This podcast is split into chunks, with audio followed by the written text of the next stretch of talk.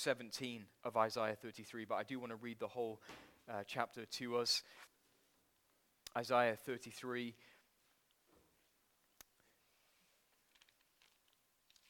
And do just let me say, when we read in the first few words, Are you destroyer? That's Assyria that's being referred to there. Uh, Assyria, the nation that laid uh, Israel and Judah waste and even disperse the peoples to the nations of, of the world. And this is what God has to say Ah, you destroyer, who yourself have not been destroyed, you traitor whom none has betrayed. When you have ceased to destroy, you will be destroyed. And when you have finished betraying, they will betray you. Oh Lord, be gracious to us. We wait for you. Be our arm every morning, our salvation in the time of trouble. At the tumultuous noise, peoples flee. When you lift yourself up, nations are scattered, and your spoil is gathered as the caterpillar gathers, gathers as locusts leap, it is leapt upon. The Lord is exalted, for he dwells on high. He will fill Zion with justice and righteousness, and He will be the stability of your times. Abundance of salvation, wisdom, and knowledge. The fear of the Lord is Zion's treasure. Behold, their heroes cry in the streets. The envoys of peace weep bitterly. The highways lie waste. The traveler ceases. Covenants are broken. Cities are despised. There is no regard for man. The land mourns and languishes. Lebanon is confounded and withers away. Sharon is like a desert, and Bashan and Carmel shake off their leaves. Now I will arise, says the Lord. Now I will lift myself up. Now I will be exalted. You conceive chaff, you give birth to stubble. Your breath is a fire that will consume you, and the peoples will be as if burned to lime like thorns cut down that are burned in the fire. Hear, you who are far off, what I have done, and you who are near, acknowledge my might. The sinners in Zion are afraid, trembling has seized the godless. Who among us can dwell with the consuming fire? Who among us can dwell with everlasting burnings? He who walks righteously and speaks uprightly, who despises the gain of oppressions, who shakes his hands lest they hold a bribe, who stops his ears from hearing of bloodshed and shuts his eyes from looking on evil. He will dwell on the heights. His place of defense will be the fortresses of rocks. His bread will be given him, his water will be sure. Your eyes will behold the king in his beauty. They will see a land that stretches afar. Your heart will muse on the terror. Where is he who contend? Where is he who weighed the tribute? Where is he who counted the towers? You will see no more the insolent people, the people of an obscure speech that you cannot comprehend, stammering in a tongue that you cannot understand. Behold, Zion, the city of our appointed feasts. Your eyes will see Jerusalem, an untroubled habitation, an immovable tent, whose stakes will never be plucked up, nor will any of its cores be broken. But there the Lord in majesty will be for us, a place of broad rivers and streams, where no galley with oars can go, nor majestic ship can pass. For the Lord is our judge, the Lord is our lawgiver, the Lord is our king. He will save us. Your cords hang loose they cannot hold the mast firm in its place or keep the sails spread out, then prey and spoil in abundance will be divided. Even the lame will take the prey, and no inhabitant will say, I am sick. The people who dwell there will be forgiven their iniquity. Amen. Have, here's a good question to start with. Do you have a favorite verse uh, from the Bible? Do you? Of course, some, with an over spiritualized mentality, that is, uh, some may say, well, surely, Eh, All the verses of the Bible are equally important, and therefore you shouldn't have a favourite verse. And indeed, in some measure, they are right. For as we read, all Scripture, all Scripture is God breathed and useful for teaching, rebuking, correcting, and training in righteousness. All Scripture. But still, we are human. And every person is different. And all our lives are different. And in addition, not every verse of the Bible is of equal weight, so to speak. All is God breathed, all is useful, but not all is, are of equal weight. Therefore, I think it's only natural and it's also perfectly correct for us to have favourite verses. So, with that in mind, do you have a favourite verse from the Bible? Perhaps it's a well known verse, such as John 3, verse 16, or 2 Timothy 1, verse 12. Perhaps it's a more obscure verse, uh, which in the past has, has been of specific relevance uh, and benefit to you. Now, over recent years, what with COVID and then the war in Ukraine and other uh, issues that have happened in this world, uh, Psalm 90, verse 12, has impressed itself upon me. Goes like this Teach us to number our days. That's what Moses writes. Teach us to number our days, that we may gain a heart of wisdom. And I could preach uh, tonight's message based on that verse. I'm not going to. Yeah, but there is a similar resonance with what I have to say. Teach us to number our days. Our lives are just like, just like a breath, the Bible says. Just like the uh, shuttles on a, on a weaver's shuttle going zip, zip, back and gone. It's gone. Just like that. Our lives t- are so short, aren't they? Teach us to number our days that we may gain, we might gain a heart of wisdom. However, uh, the verse which is my all time favourite. It's a wonderful verse. It's the verse that we read from Isaiah 33, verse 17. I hope you noticed it uh, as we read it through. Let me read it to you again.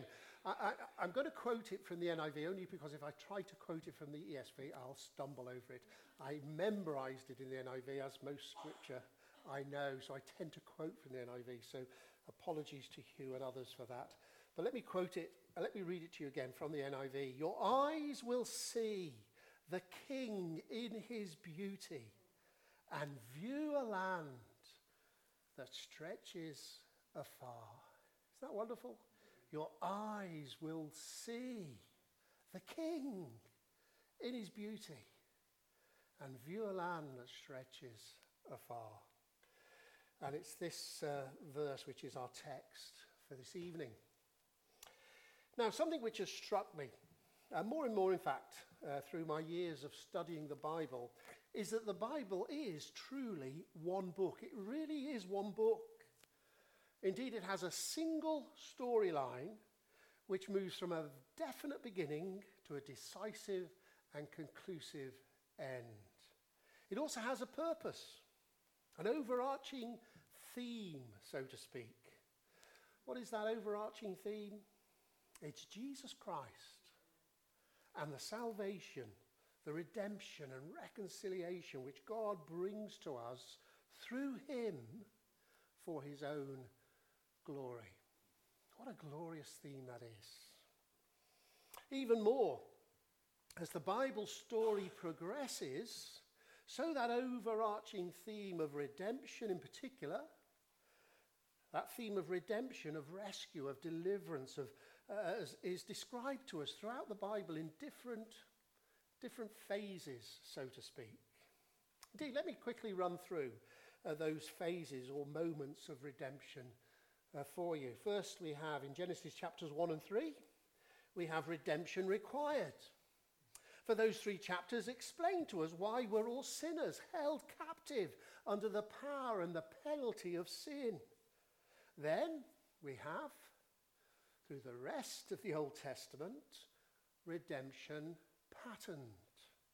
So, why is redemption patterned for us through the rest of the Old Tes- Testament? So that we can understand much more fully what it means for God to redeem us, his people. That Jesus Christ is a king. He's a prophet, he's a priest, he's a sacrifice, he's a bridegroom, he's a shepherd, he's a servant, and I could go on, couldn't I? And the Old Testament also shows us that we cannot, we cannot redeem ourselves. No matter how much we may think that we are God's moral equal, we cannot redeem ourselves.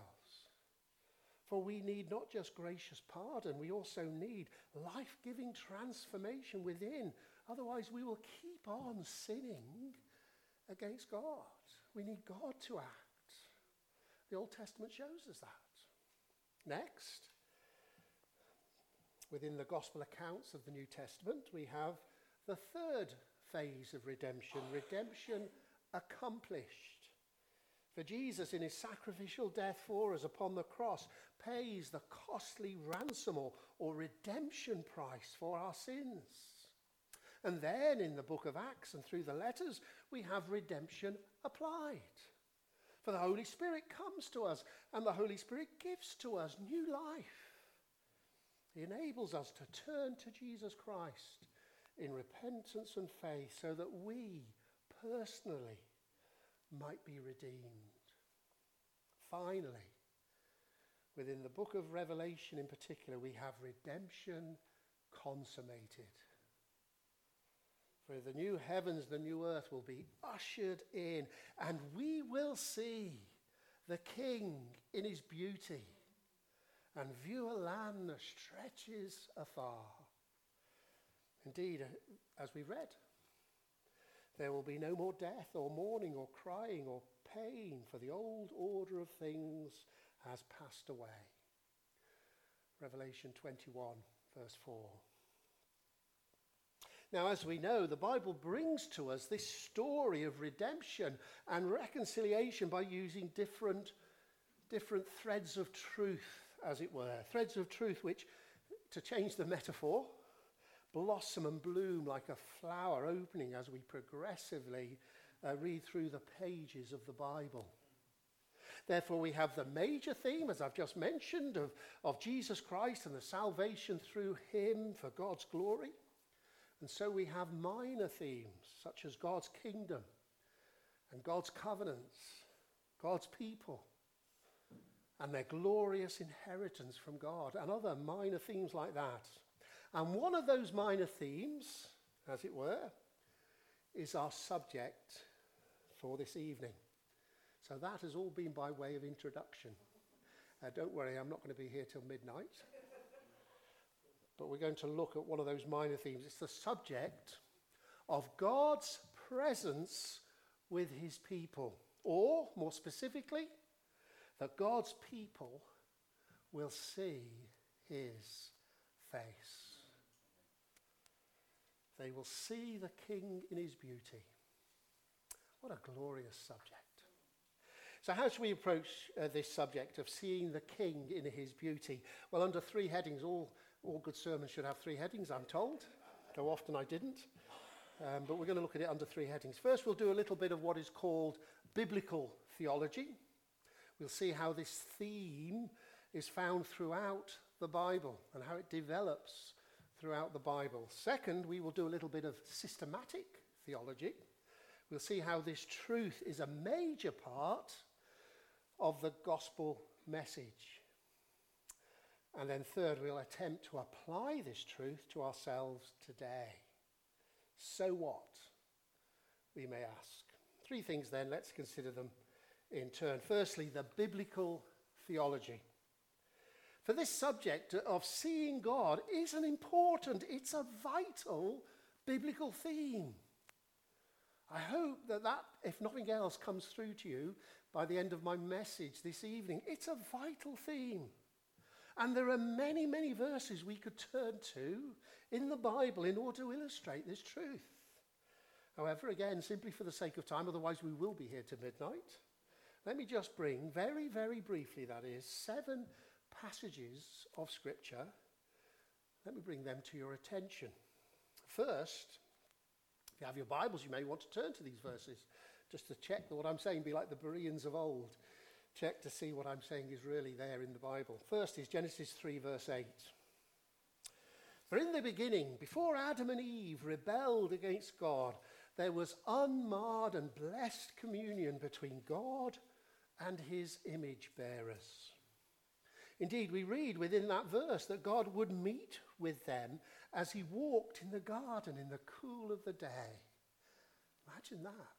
What blessing that would have been for Adam and Eve. God would meet with them. But not now. No, not now. For now, Adam and Eve have defied God's will for them. They were rebels, weren't they? They were sinners. So now, as we read, they hid from the Lord God among the trees of the garden. How desperately sad that is. One of the saddest verses in the Bible. In fact, later on, we even read of Adam and Eve being banished from the garden, and therefore from God's presence unable to return. Why? Because of an angel with a flaming sword. Genesis 3, verse 24. Now, that's the first uh, passage from the Old Testament, from the Bible rather. Second, we have Exodus 33, verse 20.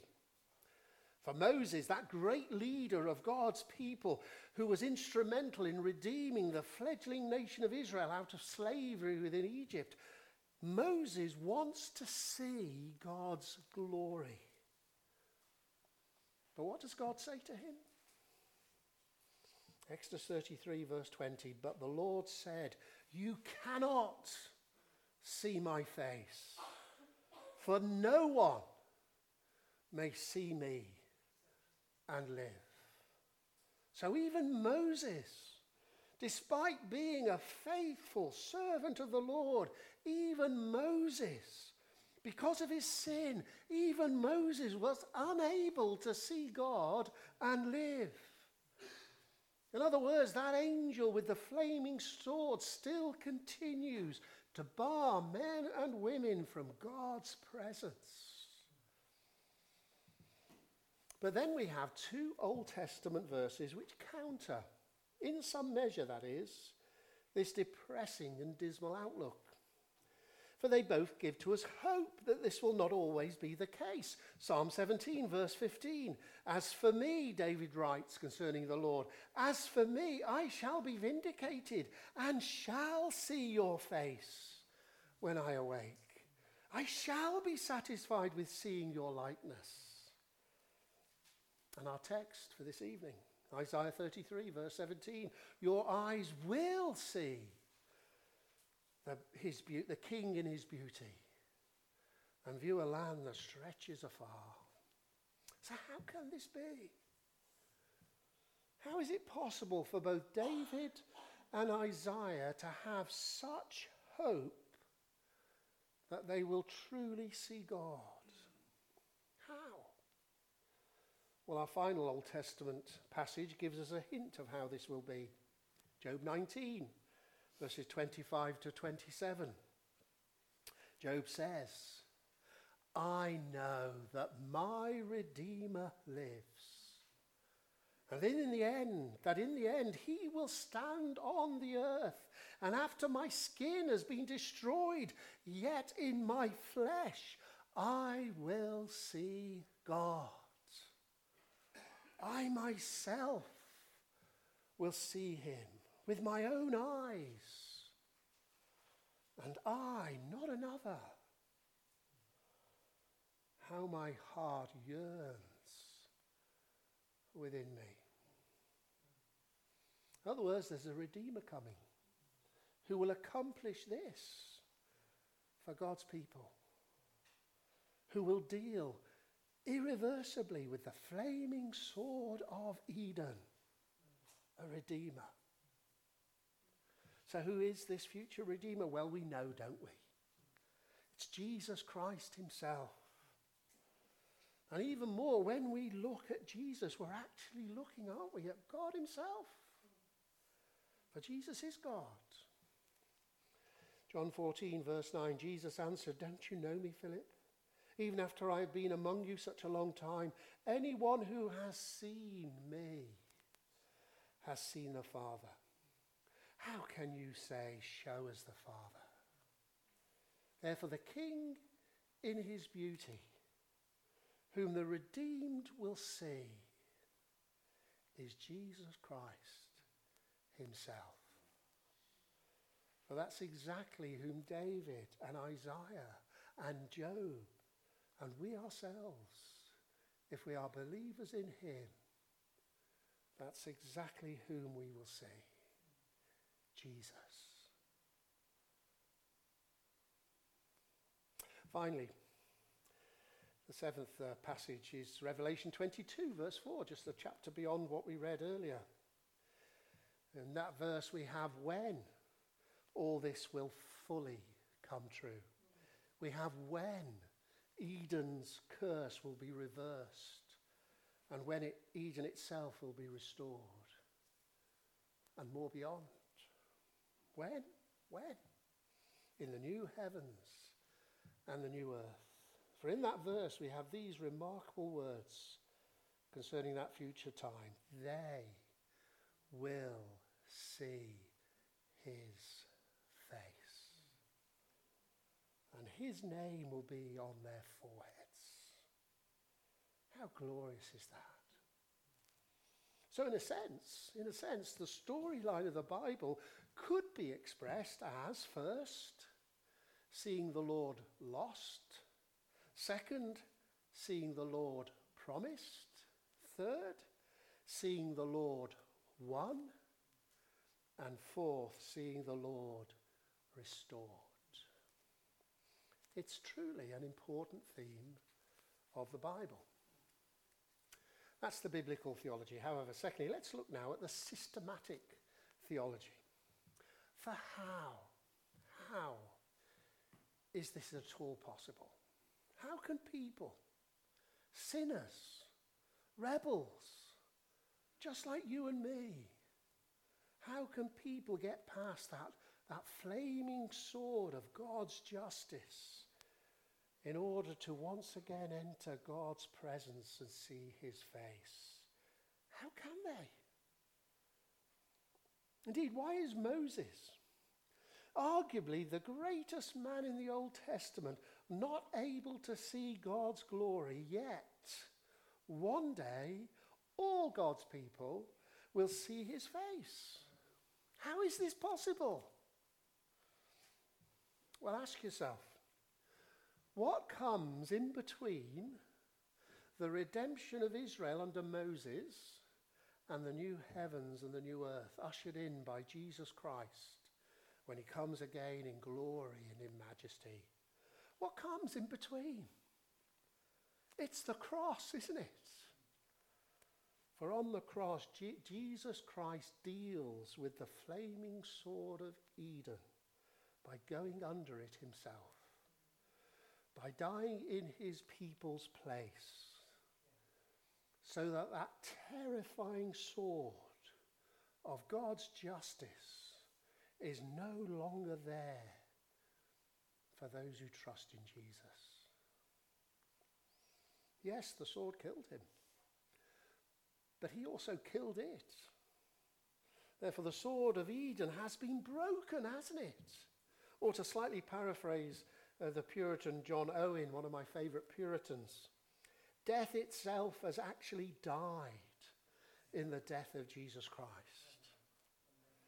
In other words, once Jesus died under the justice of God, then the way back into God's presence was opened up for all those who have faith in him. Again, that is wonderful, isn't it? Now, if you think about it, that's exactly why, isn't it? Why the veil in the temple was torn in two from top to bottom. That's why. You see, this veil was there, wasn't it, to prevent everyone, everyone, that is, except for the high priest for a very short time, only once a year, The veil was there to prevent everyone from going into the Holy of Holies or the most holy place. It was there to prevent everyone from going to the very, into the very presence of the Shekinah glory of God. You cannot see God's face and live. And the veil and the, and the inner place there in the temple symbolized that banishment of God, of people, sinners, from God's presence. No one could go in. But in Mark 15, verses 37 and 38, we read these two highly significant statements, one right after the other. What do we read? Mark 15, verse 37 With a loud cry, Jesus breathed his last. The curtain of the temple was torn in two from top to bottom. Do you see it? Do you see it? For once Jesus Christ died for us under the justice of God, so the way back into God's presence was opened for everyone who believes, which is symbolically represented by the tearing of the veil into two from top to bottom.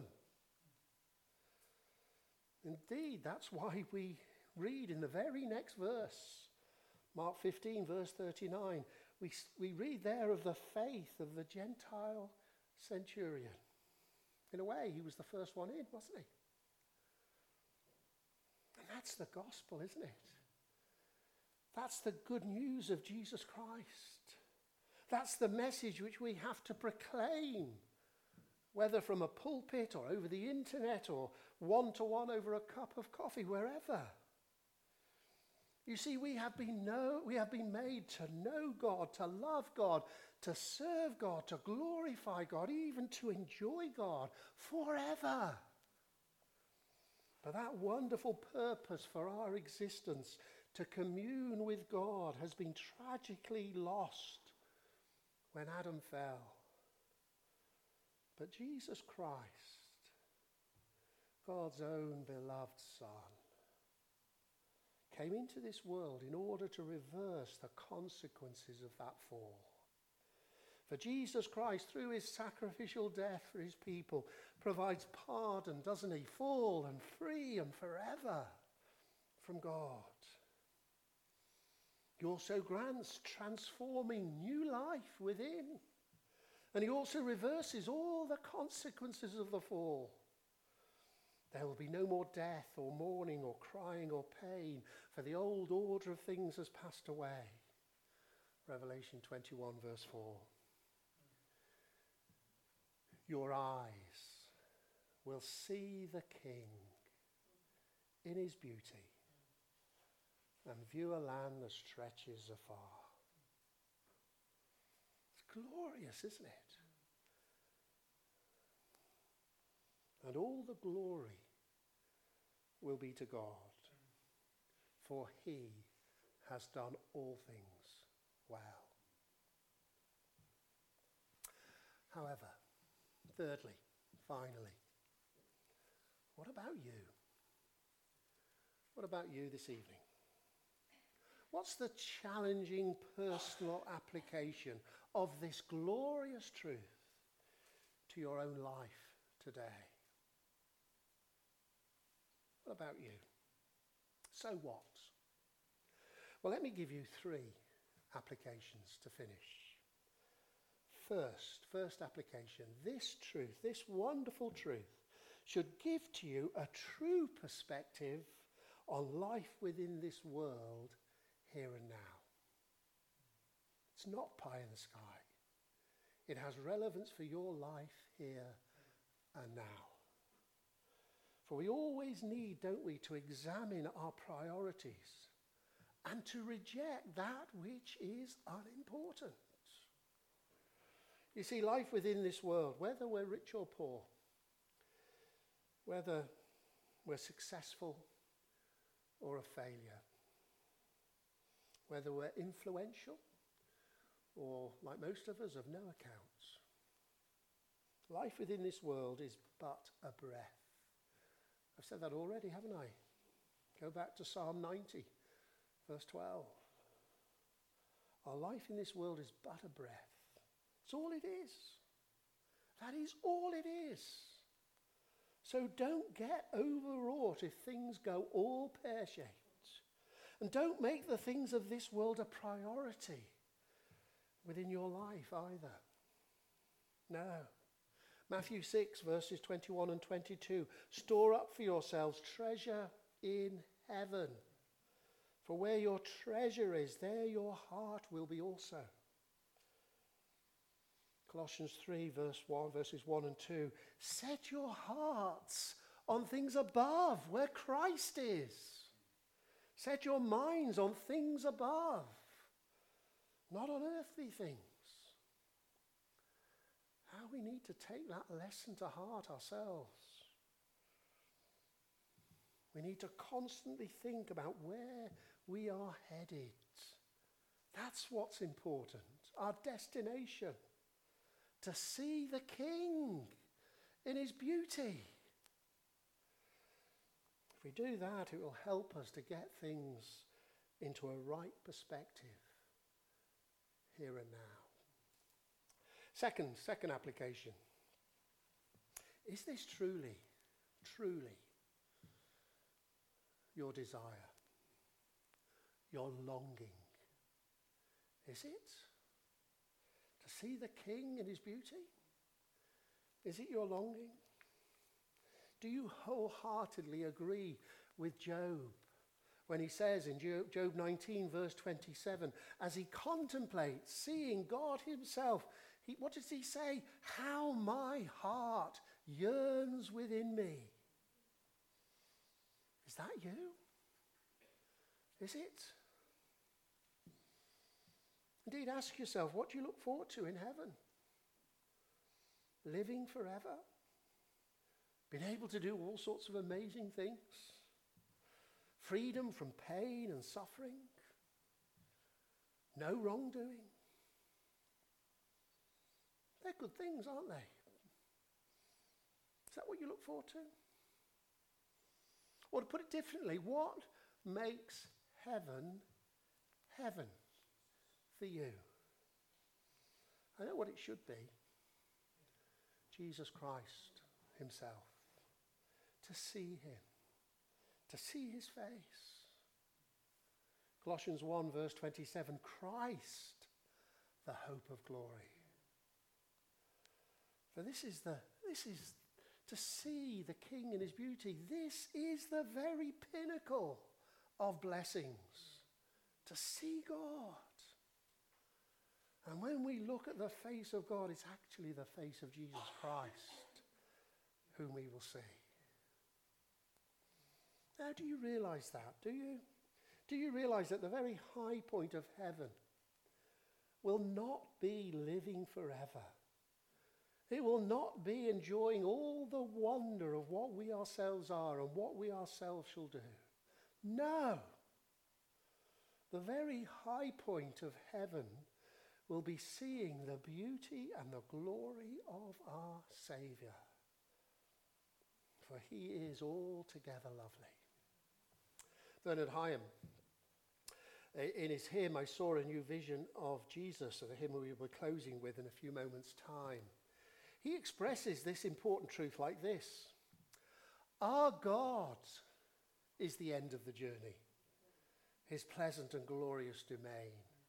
For there are the children of mercy who praise him for Calvary's pain. You see it? Our God is the end of the journey. For the greatest blessing of the new heavens and the new earth will be to see Jesus Christ himself. He is what makes heaven heaven. Your eyes will see the King in his beauty. Is that your longing? Thirdly, finally, not only should this truth give you a right perspective on life within this world today, not only should it be your longing for the future, it should also make you thankful to God for all his glorious, lavish grace to you in Jesus Christ. Are you thankful? Are you?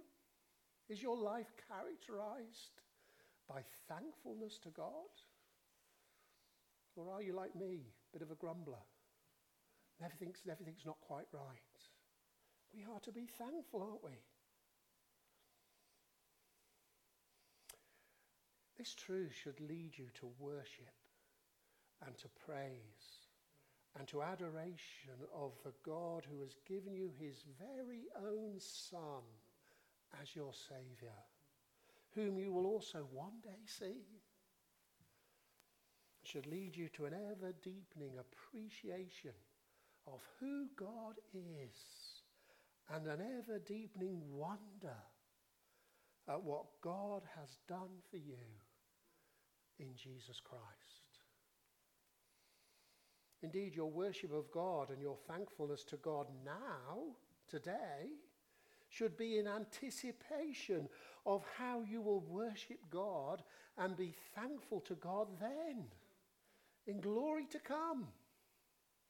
For worship of God and thankfulness to God then, it will be the central characteristic of your life in heaven. And such worship and such thankfulness will be wonderful, won't it? It will be an utter delight. Well, may the Lord help us to be thankful now in anticipation of the out and out wonder of seeing the King in his beauty and viewing a land that stretches afar for his glory. Amen. Amen. Let's pray.